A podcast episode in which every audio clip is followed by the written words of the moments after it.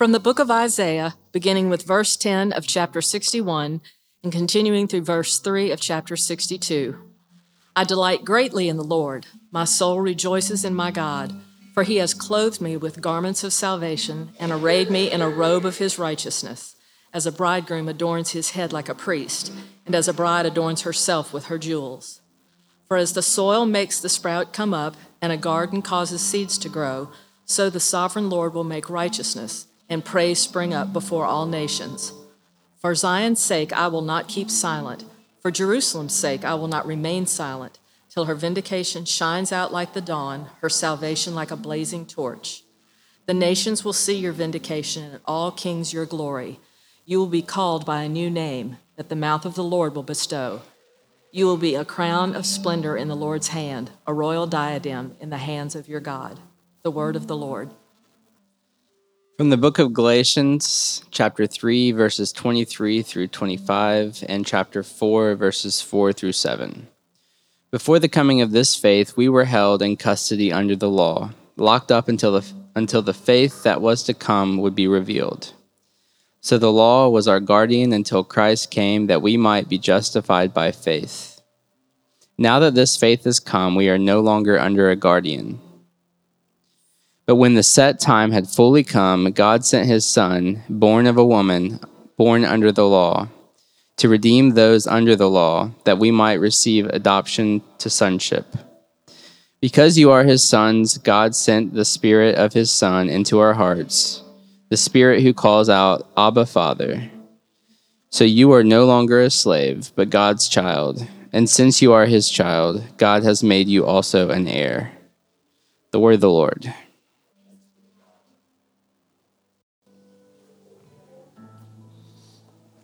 And would you stand, please, for our gospel reading?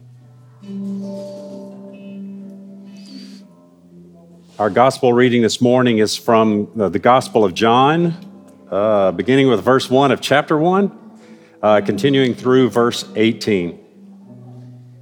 In the beginning was the Word, and the Word was with God, and the Word was God. He was God, with God in the beginning. Through him all things were made. Without him nothing was made that has been made. In him was life, and that life was the light of all mankind. The light shines in the darkness, and the darkness has not overcome it. There was a man sent from God whose name was John. He came as a witness to testify concerning that light, so that through him all might believe. He himself was not the light, but he came only as a witness to the light. The true light that gives light to everyone was coming into the world. He was in the world, and though the world was made through him, the world did not recognize him. He came to that which was his own, but his own did not receive him. Yet to all who did receive him, to those who believed in his name, he gave the right to become children of God, children born not of natural descent, nor of human decision, or a husband's will, but born of God the Word became flesh and made his dwelling among us. We have seen his glory, the glory of the one and the only Son, who came from the Father, full of grace and truth. John testified concerning him. He cried out, saying, This is the one I spoke about when I said, He who comes after me has surpassed me, because he was before me. Out of his fullness we have all received grace in place of grace already given. For the law was given through Moses, grace and truth came through Jesus Christ. No one has ever seen God but the one and only Son, who is himself God and is in closest relationship with the Father, has made him known. Let's pray together. Father, we're grateful this morning for this Christmas tide, this Christmas season, these 12 days of Christmas. We're grateful for the incarnation, for your humbling of yourself to put on our flesh and become like us. We're grateful that there are implications for us that are beyond our understanding and our imagination. We are gifted by who you became for us. We're grateful for that, and we're grateful for our time together this morning. We pray all of these things in Jesus' name. Amen. Have a seat. When this is just rambling for a minute.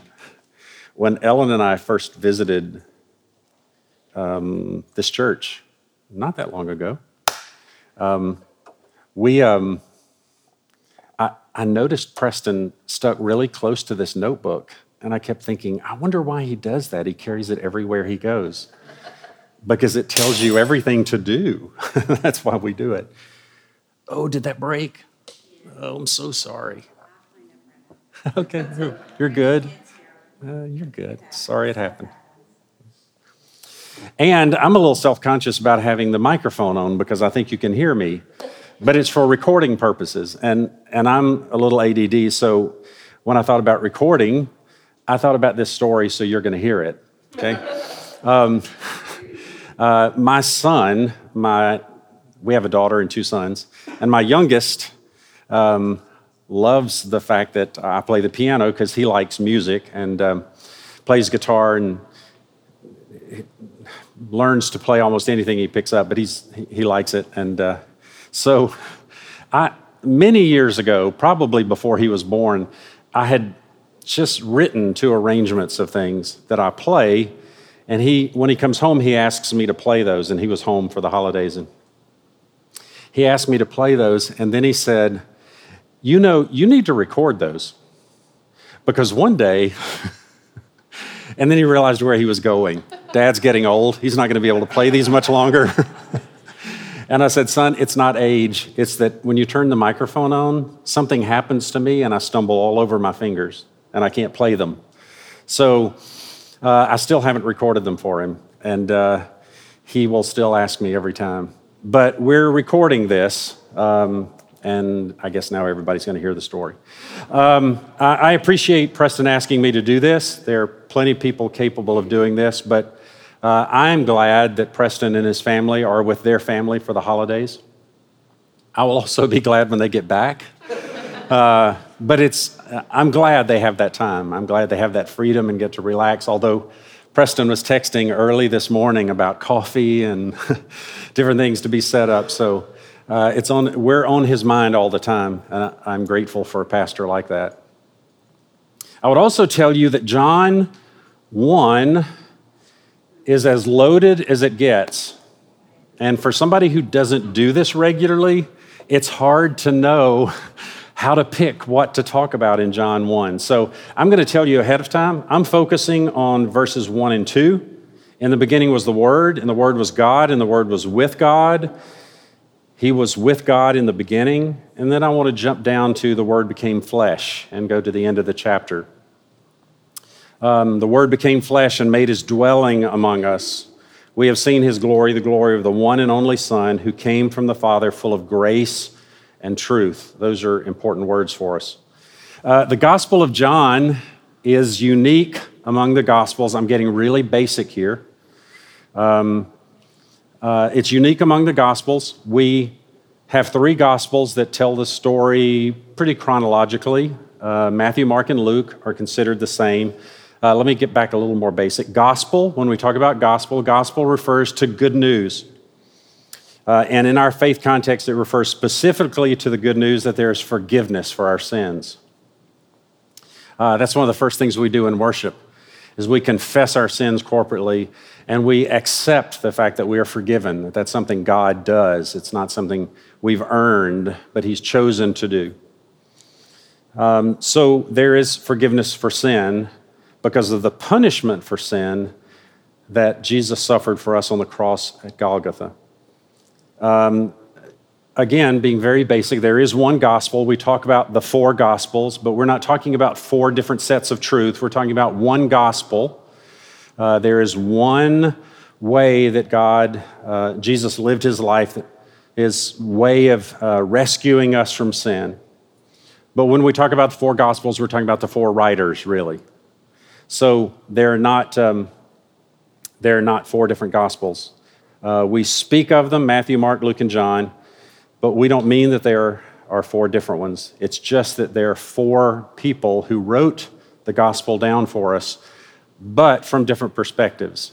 And to complicate that, we talk about the synoptic gospels, Matthew, Mark, and Luke, which are from the same viewpoint, which means basically that Matthew, Mark, and Luke tell the story of Jesus beginning with his birth and going through his life. Uh, John takes a different approach. John um, focuses uh, differently on telling about Jesus and the gospel of Christ uh, than do the first three writers.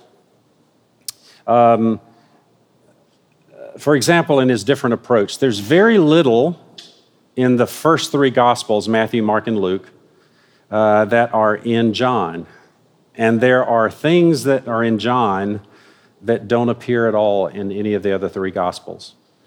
Um, as you would expect, there are people over the centuries who have said, well, that means John's writing about a different person.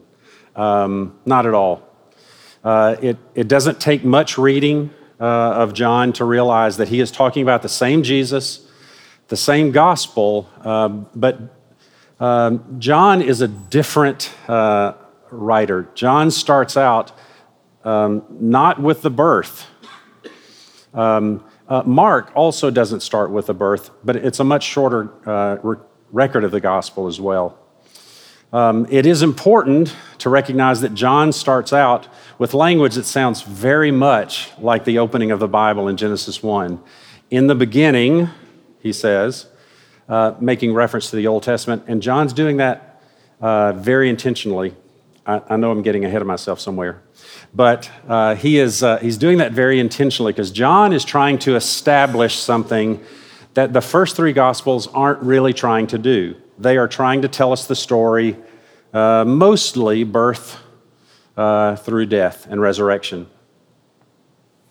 John is really trying to establish that Christ was pre existent with God the Father, that he uh, has the authority of the Father. He is one with the Father. So he starts with an Old Testament reference, uh, as if we're starting over in the book of Genesis.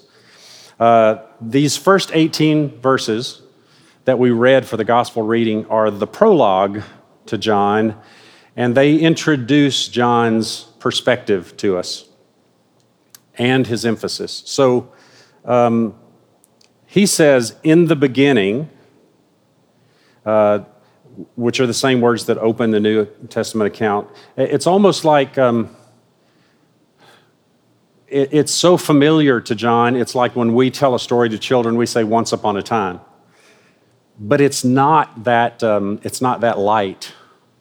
We should take it as weightier because he is saying in the beginning, because he is attributing the beginning to God. He is saying that this is God's plan, this is God's show. God laid it out, God pulled it off, and Jesus was pre existent with God. He's not some guy who came along, which is a theory, um, not one that we necessarily give a lot of credit to. He also says, In the beginning was the Word. Um, the only other reference to the Word is um, in the Gospels. Luke makes reference to the Word. He, it's the word logos, we're all familiar with, the Greek word logos that refers to, it means word. It was a commonly understood word, um, and it was understood as deity. Uh, there were other belief systems of the day uh, in which, to which John is writing that use the word logos, and they, they refer to logos as this divine source of something. But logos very clearly to these people was not a person, uh, it was not a being, it was a force, so to speak. Um, and John is making clear that we understand Logos as God's Word. This is the Word of God. In the beginning was the Word. Note that the verb is past tense, um, where he says, In the beginning was the Word. He's not saying that the Word was and no longer is. What he's doing is establishing a sense of continuity. Uh, that far back, the Word was with God. He's establishing that God was there, uh, that Jesus was there. In the beginning of the, in the beginning, um, my ADD entertains me every now and then. um, in the beginning of the prologue, uh, he says in the beginning was the Word, but the Word is not identified until later, verses 14, 15, as Jesus. So um, we know the Word, the Logos, to be Jesus himself. And so it, it's past tense, but he's certainly not saying that the Word no longer is. Uh, it's more like the Word that now is was in existence before the world began. That's the implication he's making. Notice too that he, he refers to the word in the opening statement. He's confronting culture. You're thinking of the word, we're thinking of a person. You're thinking of a, a, a power or a source or a, uh, some kind of um, uh, being other than a person. And John is saying, in the beginning was the Word, and he is personalizing the Word as a person. He's calling him uh, by name.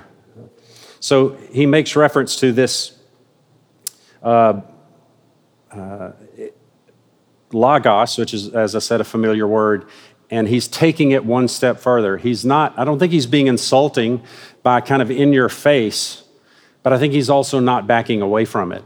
He is saying, uh, this Logos, this being, Jesus, is significant to us. He is authoritative he was with God from the beginning. So, John's opening line makes reference to the word, the Logos, who is identified near the end of the prologue as Jesus.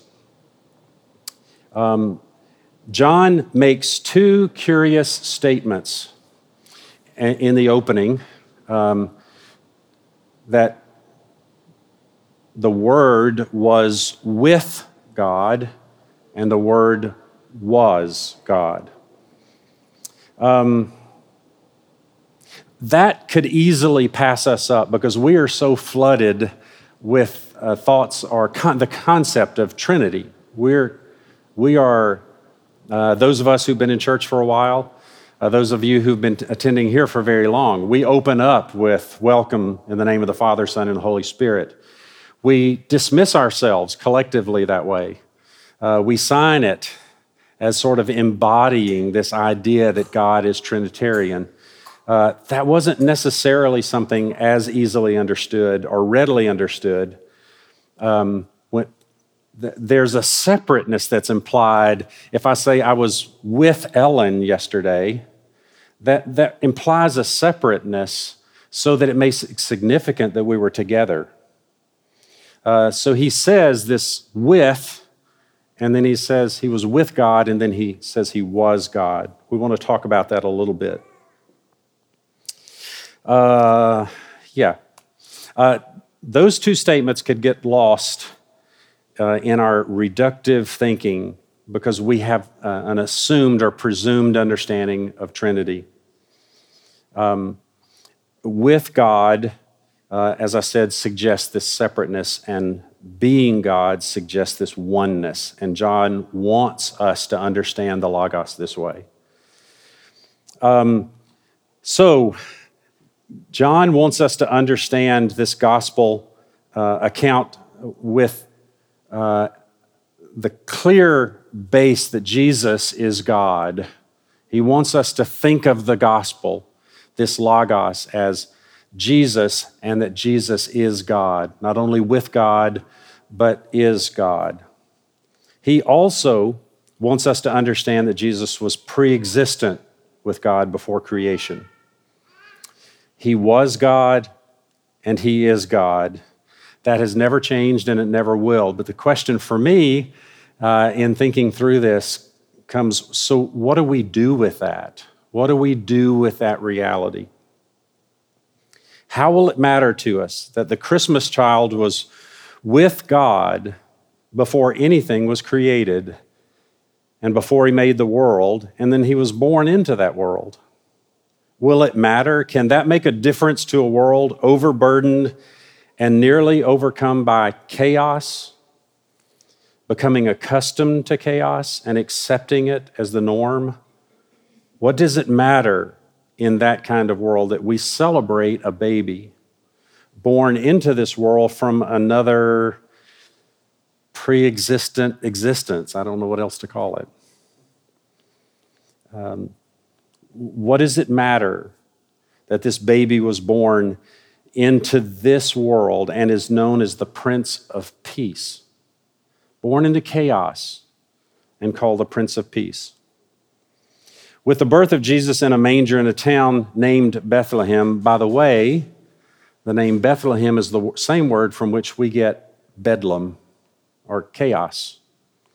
So, with the birth of Jesus in a manger in a town called Bethlehem, on anything but a silent night, do we trust the Prince of Peace not to be surprised or overwhelmed by our bedlam and its seemingly inevitable hopelessness? Is he our peace? Do we trust him to bring peace, or do we trust something else or someone else to anchor us? Maybe something or someone we feel that we might have more control over than we will ever have over God. These questions, however awkwardly emoted, are not easily dismissible. These questions are central to our living the gospel. Share the gospel at all times, and if necessary, use words. Uh, it's an old statement. I'm sure you've heard it. I like it there are people who don't like it, and they don't like it for this reason, and I'm going to ask you to dismiss these reasons.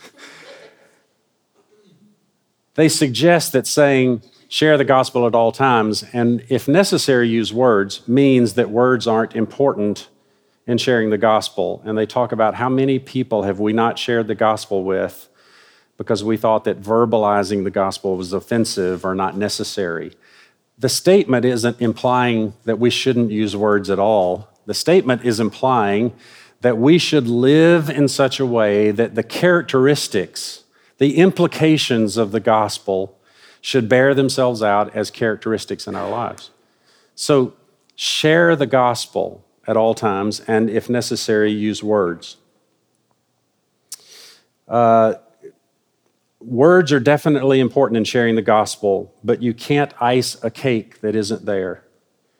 What I mean is, if people have not seen the gospel in our lives, if, even if they don't know it's the gospel that they're seeing, if they haven't seen the gospel in our lives, they will be far less likely to believe this gospel that we're commending to them, um, even uh, to believe that it's not worth their time. They want to see that it matters, that it makes a difference in who we are. They want to see the implications of the gospel, um, a good Christian word, made manifest in our lives. Operative, working, uh, defining us, characterizing us. Um, if a man who believes says he believes airplanes are the wave of the future, but he has never ridden one because he's afraid that man is giving a contradictory testimony. How can something not trustworthy enough to use be a good direction for the future?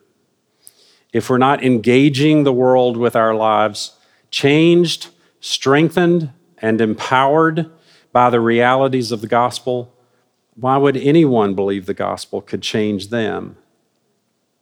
For that, our greatest hope is placed rightly in the Holy Spirit to lead them and us into faith and to living out of faith. It's an interesting thing to say um, when the Bible has been left for us in words that it should, our lives should look like the gospel. But it, it's an interesting characteristic to observe that people in general, if I live one way and yet talk another way, you're more likely by nature to believe my actions more than my words.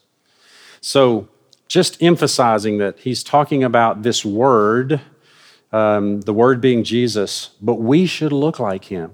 We should live our lives like him. And I don't mean any guilt or shame by the statement that we should live lives that declare the gospel. It's not that kind of should. What I mean by should here is that it's reasonable. It's reasonable to expect that the gospel applied to our lives, uh, a gospel with which we are cooperating and to which we are acquiescing, will be characterized by the claims of that gospel. We will be. So, how does this happen? What is the basis for living a life characterized by the claims of the gospel? This is where I want us to move to verse 14. The Word became flesh and lived for a while among us, it says. The Word, think Jesus, think with God, think was God, think is God. The Word became flesh. Um, that suggests that he took on human form, but way more than that. It suggests that um, he became incarnate and in that way became like us in the whole of human experience. Uh, the divine word, in other words, had become human Jesus. The divine Logos became human Jesus and lived for a while among us. Lived for a while is translated in other passages as dwelt among us. It actually is a great Old Testament word. Um, it says that Jesus tabernacled among us. I'm sure most of you have heard this. But it does imply the temporariness of the tabernacle, that Jesus lived among us for a while. Um, and then John says, um, in his desire to establish that the coming of God in human form was clearly witnessed, he says, We have seen his glory. Uh, it's doubtful that we there implies you and me. We were not there. We didn't see the human Jesus. He's not implying that we have seen that glory. He is, remember, he's establishing the fact that he, there's a reason to write a gospel from this perspective. And what he's saying is, I saw him. I watched him. My friends saw him. We saw what he described as his glory the glory of the one and only Son who came from the Father, full of grace and truth. From the fullness of his grace, we have all received one blessing or another, or we've seen received grace upon grace uh, and as other translations say, which seems to suggest that there is an increase in our growth toward the fullness of grace as well. Grace doesn't come on us all at once. Uh, Ellen and I were talking about uh, things that are different to us uh, in Sacrament Church than in other churches we've been in, and how we're grateful for that. It makes us think differently uh, about things a person doesn't get saved and all of a sudden everything is changed. And, and how do we know how much has been changed and how much of that is God and why didn't He change more? And why did He change the things He changed? It, it, it feels a little more settled uh, for me when it says that we've received this grace upon grace. God is continually blessing us, blessing upon blessing and He's directing that change. Our job is to cooperate with it. Um, so it says, um, For the law was given through Moses, grace and truth came through Jesus Christ. Here, from all the discussions this passage gives birth to, it seems to me that we need, especially in Christmastide, to see the declaration that Jesus' revelation of God is greater than Moses' revelation of God. Uh, that becomes important to me because, um, and we'll come back to this, but I, I love the idea that this passage says that no one has seen God, but Jesus revealed God. We've seen him and we haven't. We'll come back to that. Um, and the next verse says, No one has ever seen God, but God, the only Son, or God, the one and only, um, which is a reference to Jesus. It affirms the fact that Jesus is deity with God. Um, he is at the Father's side and has made the Father known, John says. John testifies fervently that he has seen the human Jesus full of grace and truth. He wants us to know that he's seen him, and he wants us to know that no one has ever seen God, not even Moses was allowed to look upon God. In a sense, we've seen him and we haven't. Jesus making the Father known by taking on flesh and being full of grace and truth makes it possible for us to know the Father from whom we receive this grace upon grace, blessing upon blessing, increasing the fullness in us. This is our hope. He is our hope. I want you to hear that this morning, if nothing else. He is our hope. Do this. It's going to feel a little like a left turn, but do this with me. Think about Iraq, Yemen, Syria, Africa. Think about South America. Think about exploited people who are victimized just for being different, if nothing else. Think about those who believe in the power of the knife or the bullet or the vehicle or the bomb to cripple people, maim people, or destroy some self serving cause or other. Think about those whose lives are altered by recent floods, earthquakes, tsunami, fire. Think about people and people groups who are marginalized from culture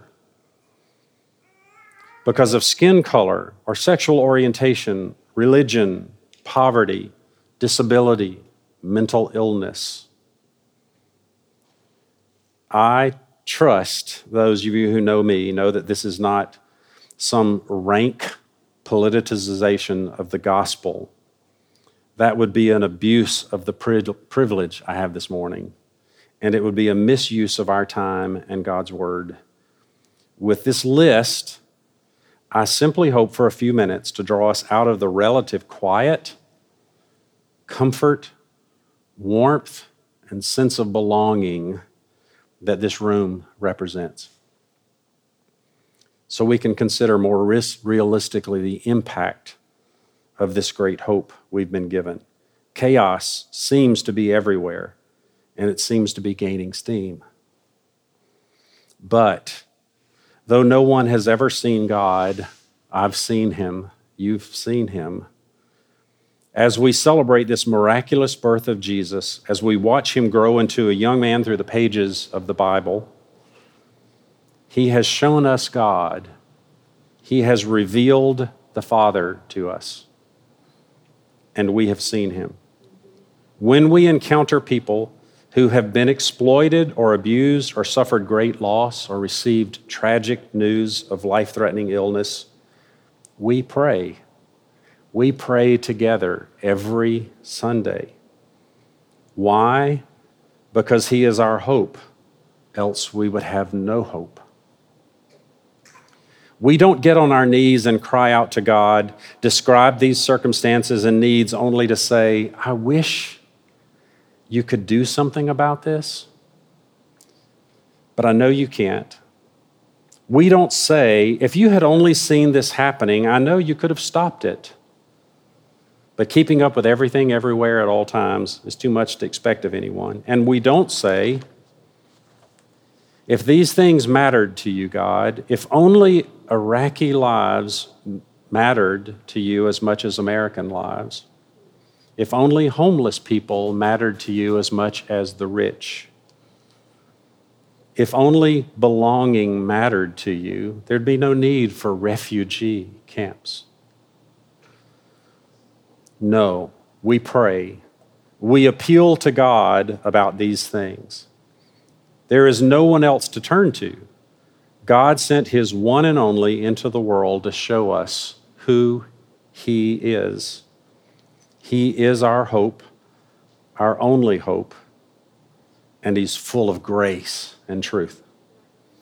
He has called us to grow into His likeness, to love what He loves, to hate what He hates, and to allow our hearts to be broken for what breaks His.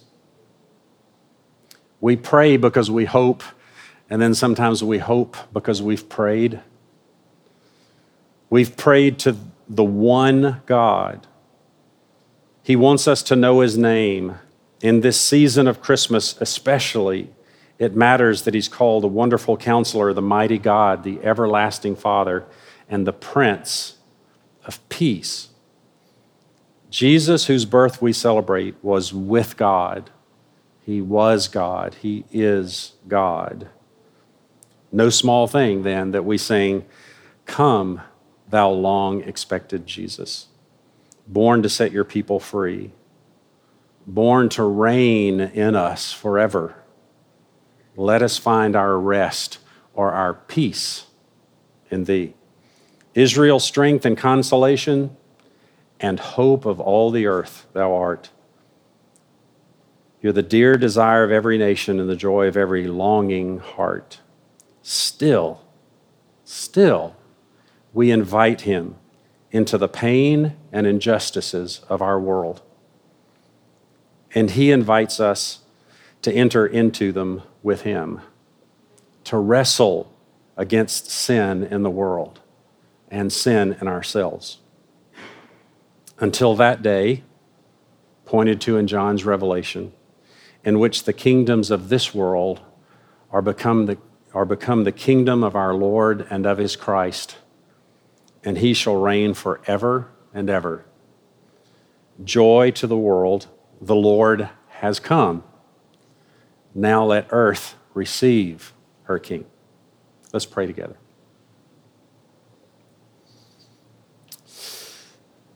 Father, we believe, and we know we believe because we pray.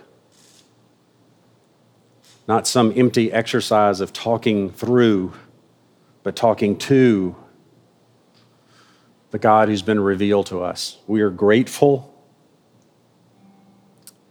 that Jesus came enfleshed as we do, that he humbled himself, submitted himself to a life designed for our redemption. We are grateful that that redemption not only frees us from our sins, but it heals us from sin. It continually heals us from sin and invites us to be part of bringing hope to a world that seems at times to prefer chaos. Help us to be people of hope. Help us to be people who embody the promises of the gospel. I pray for this church, for these people, brothers and sisters under you as our Father. Help us to be the gospel wherever we are. Thank you for the reminder in your word that we are called to be holy in all that we do. You have not called us to do holy things. It is through our obedience that you do redemptive, holy works in the world. Help us to be those people for the sake of your glory. In Jesus' name we pray. Amen.